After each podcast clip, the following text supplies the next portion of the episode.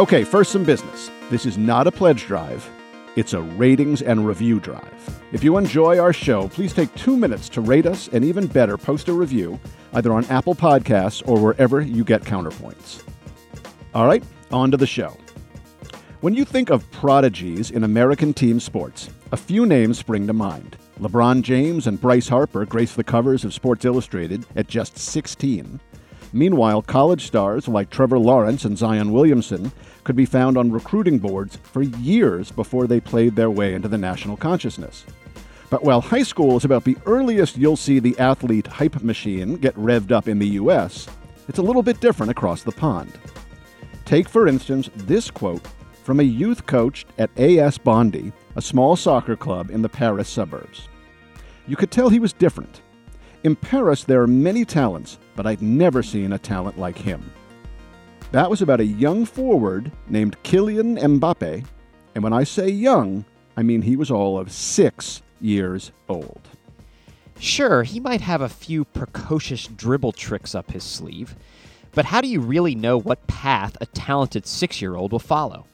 When I was six, I was the best shooter on my friend's eight foot basketball hoop, but I'm not currently raining threes for the Miami Heat. And yet the coaches at AS Bondy were confident what they were seeing was no fluke. Just over a decade later, Mbappe broke AS Monaco records as their youngest professional ever. And today, the kid turned bigger kid is lighting up the world for his club PSG and the French national team. As every club on earth searches for their own Mbappe, the World Cup winning superstar serves as a prime example of the payoff for pursuing a prodigy's potential. I'm Ben Shields. I'm Paul Michelman, and this is Counterpoints, a sports analytics podcast from MIT Sloan Management Review. In this episode, it's all about the kids. We dive into the world of elite soccer academies and discover at just how young an age the top teams can identify professional level talent.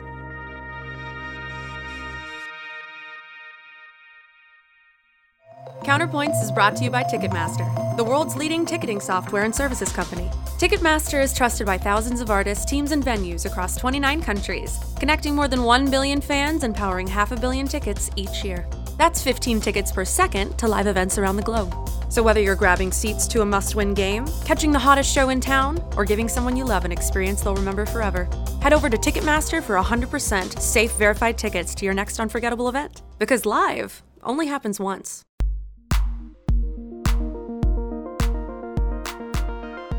Even as soccer has become a multi billion dollar business, with superstar transfer fees exceeding nine figures, the best clubs can still gain a competitive advantage through their youth academies.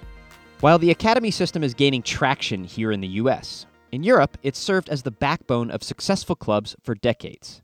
Ajax, FC Barcelona, and Manchester United are just a few examples of teams that have consistently developed diamonds in the rough into championship contributors. But to develop those players, first you have to find them, and find them before anyone else does.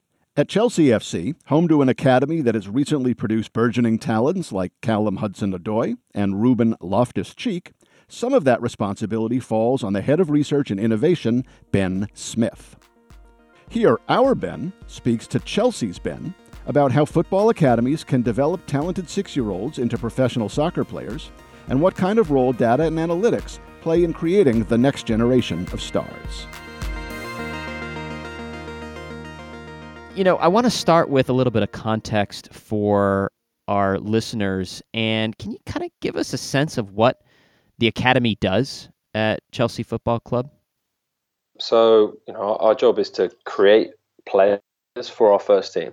Um, and so that's about understanding what um, talented footballers look like. So we're going out and we're able to recruit players of exceptional potential as well as a, uh, exceptional ability, uh, and then putting in a, a, really strong development process to maximize their talent so that um, they're ultimately able to cope with the demands of, of our first team and, and positively contribute towards the needs of, um, of our squad. I want to talk a bit about the talent identification piece because this is really interesting to me. At what age are you able to identify high potential talent? We have uh, development centers. Um, we have 12 development centers uh, that are sort of within, I think it's an hour and a half of, uh, of the training base. And in each of those uh, development centers, there's uh, approximately 20 boys.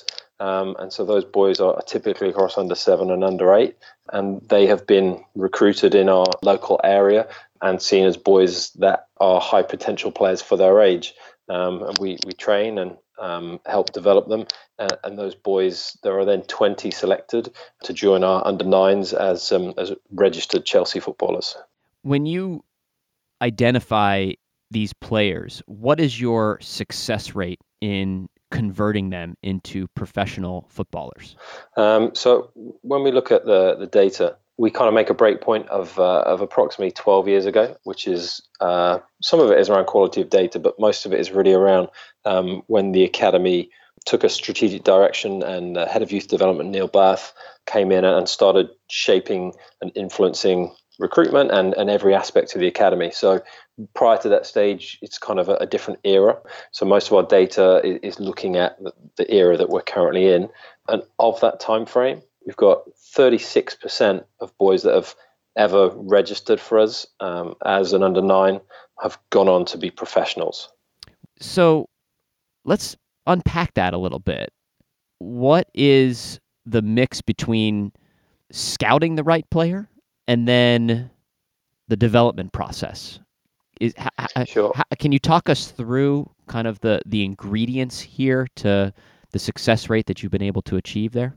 Sure, I, I, can. You know, I'll happily go through all of that, but it is important to to say from an evidence point of view, we can't differentiate between the quality of our recruitment and the quality of our development processes, mm. because you know we're confident we bring in high potential individuals, and we're confident we've got an exceptional development program, but you can never tell which has had the influence. You know, we could we don't know if we're bringing in average players and we're training them to be incredible um, although we don't feel that's the case, or if we're bringing in unbelievable players that would make it irrelevant of our development process.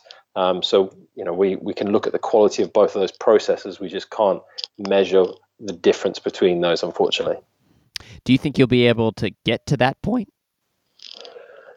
No, I don't think so because you you can't quantify the potential of a player at nine. You can you can look to say do they have key traits which we know are vital? And you know what should they look like in a eight year old right? They, they have ingredients that will give them the potential to be really really good.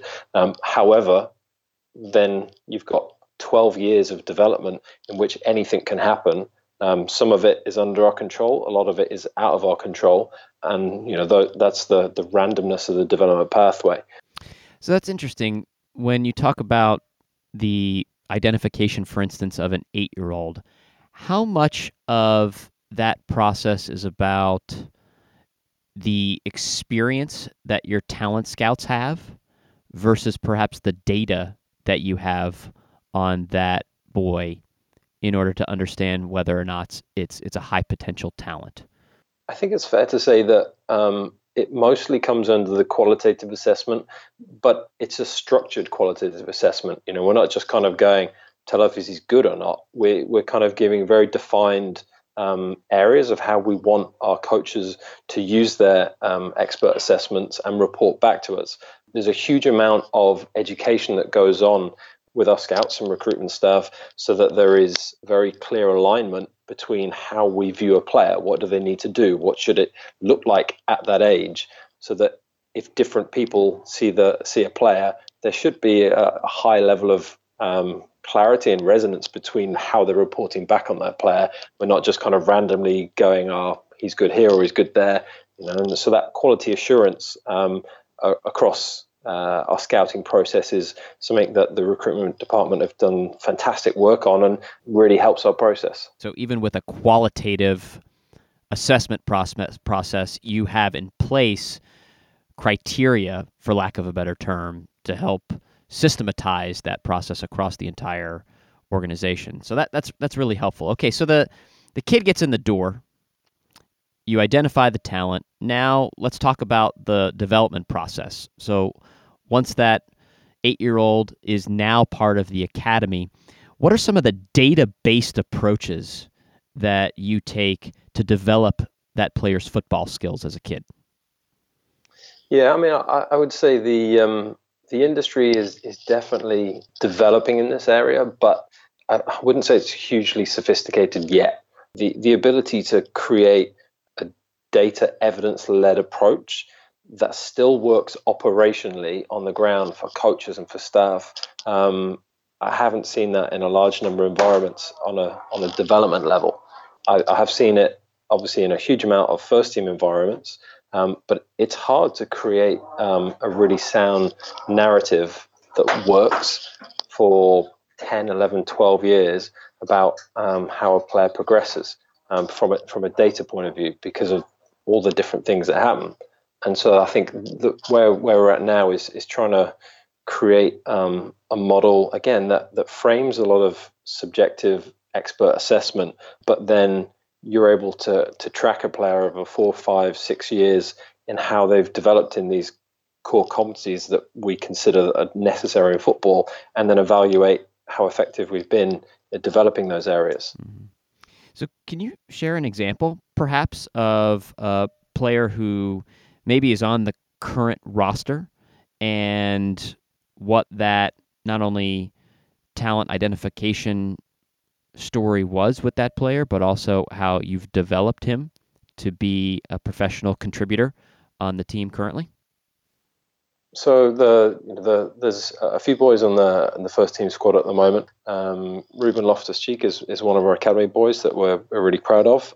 He's uh, see now Ruben's I think 20 or 21, and he he joined the academy as a as an eight year old, and so he's someone that you know would have gone through a really high quality coaching process.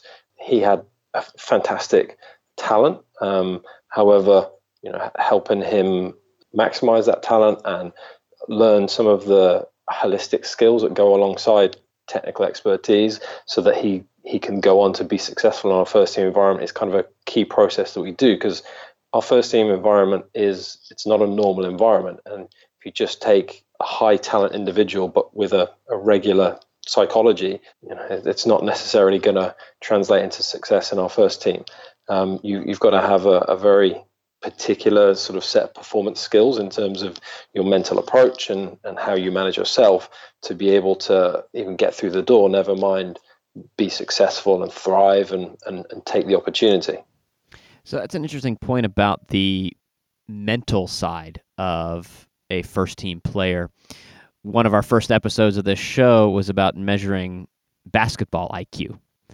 Are there data based approaches that you take within the academy to measure and perhaps improve the IQ of a footballer? I don't think we would we would look to um, improve the IQ of a footballer. Um, what we we work really hard on is there's a, a core set of psychological skills the, PGCEs, psychological skills for developing excellence, um, that make up a skill set about on pitch performance. Um, but then we, we also want to develop our players holistically to to be successful off the pitch, which obviously then has an impact on their, their on pitch abilities. And so there's a there's a, a, football education program that starts at under nine and, and goes all the way through about upskilling our players in areas that would probably be considered normal life for most kids, but we are taking these um, these highly talented boys at, at, an age, and we to a to a lesser degree to start, we're bringing them out of normal life. We're putting them in a, in a very uh, unusual environment. It's an exceptional environment, but it's very unusual. And uh, some of the things that just naturally develop as as a regular kid growing up, you you no longer develop in our environment because it's uh, because it's so focused. Um, so we have to make sure that our football education program um, you know, gives our boys not just the the skills to thrive in our first team, but the things that you just assume everyone develops, but you know inadvertently they've missed out on by being in such a, a niche specialist environment. So, how many current players on the Chelsea first team are products of the academy? So that it's a without meaning to be elusive, it's a it's a difficult question to to define because you have your one to eleven, You know, how many people start consistently in our one to eleven? Mm, it depends on who the manager is. Uh, last year, um, Andreas Christensen was starting consistently. Uh, this year, we've had a change in formation, and so he's now um, more often on the bench. Uh, Ruben Loftus Cheek was out on loan. He's now back and playing. Callum Hudson Odoi is is in in certain games and, and doing really well, but isn't a consistent starter in the Premier League games. And, and then we have boys who are um, more like squad players, like Ethan Ampadu, who um, doing tremendously well. But it, it's you know it's not a black and white question because the context changes so much. Right. I think that that's fair. You know, my question. I'd like to ask you a question about specialization. Here in the U.S., there are often narratives of players that actually play a bunch of sports and then only start to specialize maybe in high school and uh-huh. then the highest talented ones make it to the pros. And you're telling a story here, a successful one, but of the benefits of specialization. I mean, is it possible for a professional footballer to not specialize and focus only on soccer for his entire life and still make the pros? Or is there something about soccer where you really have to start young and focus on it 100% in order to be successful? Specialization is a really interesting concept, certainly around the UK model. I mean, I, I think the the answer to that question differs on where you're growing up, um, because perhaps you can still be successful in that model in North America, um, but in in the UK and to my knowledge, Europe, that that's harder because the the children who have specialized earlier have got such an advantage and sometimes technically you, you cannot develop that level of expertise unless you've started early. Um, however, you know we're not unaware of the challenges of early specialization in terms of physical competencies um, across loads of foundational skills that movement skills that you don't develop unless you're exposed to lots of different types of movements that early specialization would typically limit um, the the psychological flexibility and adaptability to lots of different um, approaches is harder with early specialization. So our our approach um, to specialization is not to say we shouldn't specialize because early that is because if you don't specialize early, our competitors will just sign up the talent. Mm-hmm. You know, if we say, all right, we won't recruit until we're 15 or 16, there's no one left to recruit. Right. Um, and and if whoever we do recruit, there's almost no chance that they'll be able to um, progress at the rate that we need. So the the approach is to accept that to be competitive, um, we we need to recruit at these early ages and to understand the challenges of early specialization and then to proactively address those challenges within our development pathway. Um, so we would have very specific multi-sport uh, activities that hmm. all our boys are exposed to. Um, and they would do yoga, gymnastics, badminton. We, we understand there are some core sports and skills that expose you to physical movements that are not the same as football, but complement the football demands really well, developing really good robustness and um, core strength and um, you know, footwork, um, movement patterns that that really help you translate into a talent environment, but also build up a wider competencies of, of those core skills. That's a that's a fascinating approach, actually, Ben. That even though the boys are within the academy and focused, of course, on professional football, that you are also exposing them to other sports as a way to help round out their development. All right, a couple more questions for you. The first is regarding the data that you would like to have. And that's what's so fascinating about the sports industry. We're getting new sources of data and information about athletes in the future. So if you think about the talent identification process or the development process, are there types of data that you wish you had that you don't have today that can help the academy do their jobs better and help benefit these boys? When I think of um, data that would be really useful, I, have got to think of okay, what are our core challenges? You know, I'm not, I'm not someone that wants to you know be data indulgent for the sake of it. I want to use data as a tool to to address our, our key challenges and problems and and solve some things and make everyone's life easier. So if I think, okay, well, how can we use data to um, find talent more effectively? And I think that would probably come down to how do we uh, create a new level, um, a new first level of uh, of recruitment that covers so many more players. Um, we are we're limited at the moment by the physical number of scouts and how many matches they can watch, and you know it's, it's a it's a human limitation. If we could access data that covered all players at grassroots, we we could do some really cool stuff that would certainly wouldn't replace scouts. You know, I, I, I, can't imagine a situation where computers do any of that. However, we could start to much more sensibly, strategically align where those scouts go to because we consider them high talent areas or high talent potential areas because we've already got this you know, low level information that can help identify so our scouts can then be they can be going to games of higher quality or high potential quality to to do their job that they do really really well but they're just going to less games that are oh there wasn't anyone there. Does that make sense? It makes it makes perfect sense. And was actually something i was thinking about because you've got to scout not just your local area i mean you're scouting regions all around the world and it is seemingly a very difficult task to not miss a player, right? I mean, you want to be able to be everywhere, but you can't based on some of the resources that you have. So, so that makes perfect sense to me.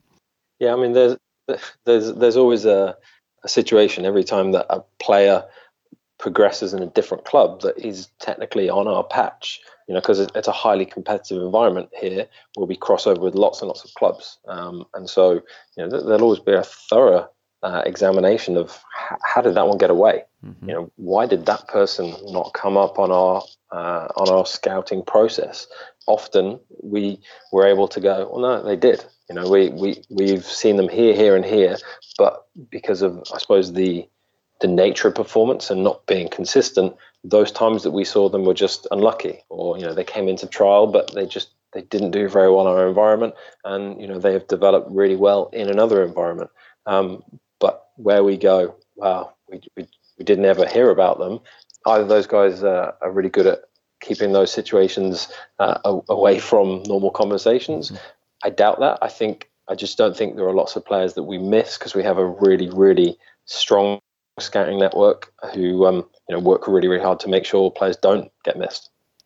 All right, Ben. My last question is coming back to where we started, and you shared some pretty compelling data about 36% of boys under nine within the academy, making it to mm-hmm. first team. What other success metrics are you able to share about the work that the academy does in terms of not only identifying talent but also developing them fully? Well, I, I think um, when we look at what we're trying to do, we're trying to develop boys who are successful on and off the pitch. Um, and so we, we have metrics about boys that go on to become professional footballers.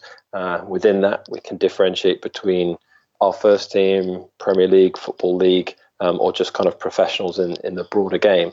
And that that's absolutely a core aspect of what we do. And you know, we, from a success point of view, um, over the last 12 years, that that's it's on a really positive trend um, as we've developed our professional processes and improved our quality, we've been able to be increasingly more successful at the conversion rates there. Um, I think we have it's where we say there's 36% of, have become professionals.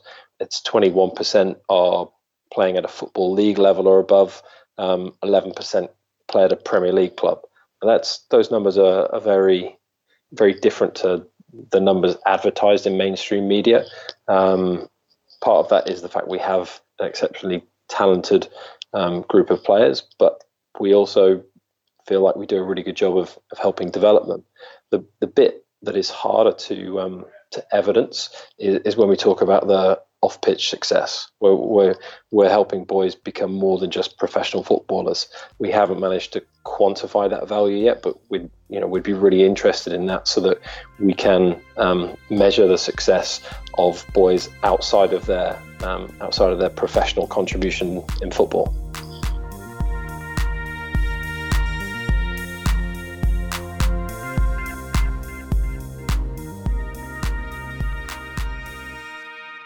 This has been Counterpoints, the sports analytics podcast from MIT Sloan Management Review. You can find us on Apple Podcasts, Google Play, Stitcher, Spotify, and wherever fine podcasts are streamed. And if you have an idea for a topic we should cover or a guest we should invite, please drop us a line at counterpoints at mit.edu.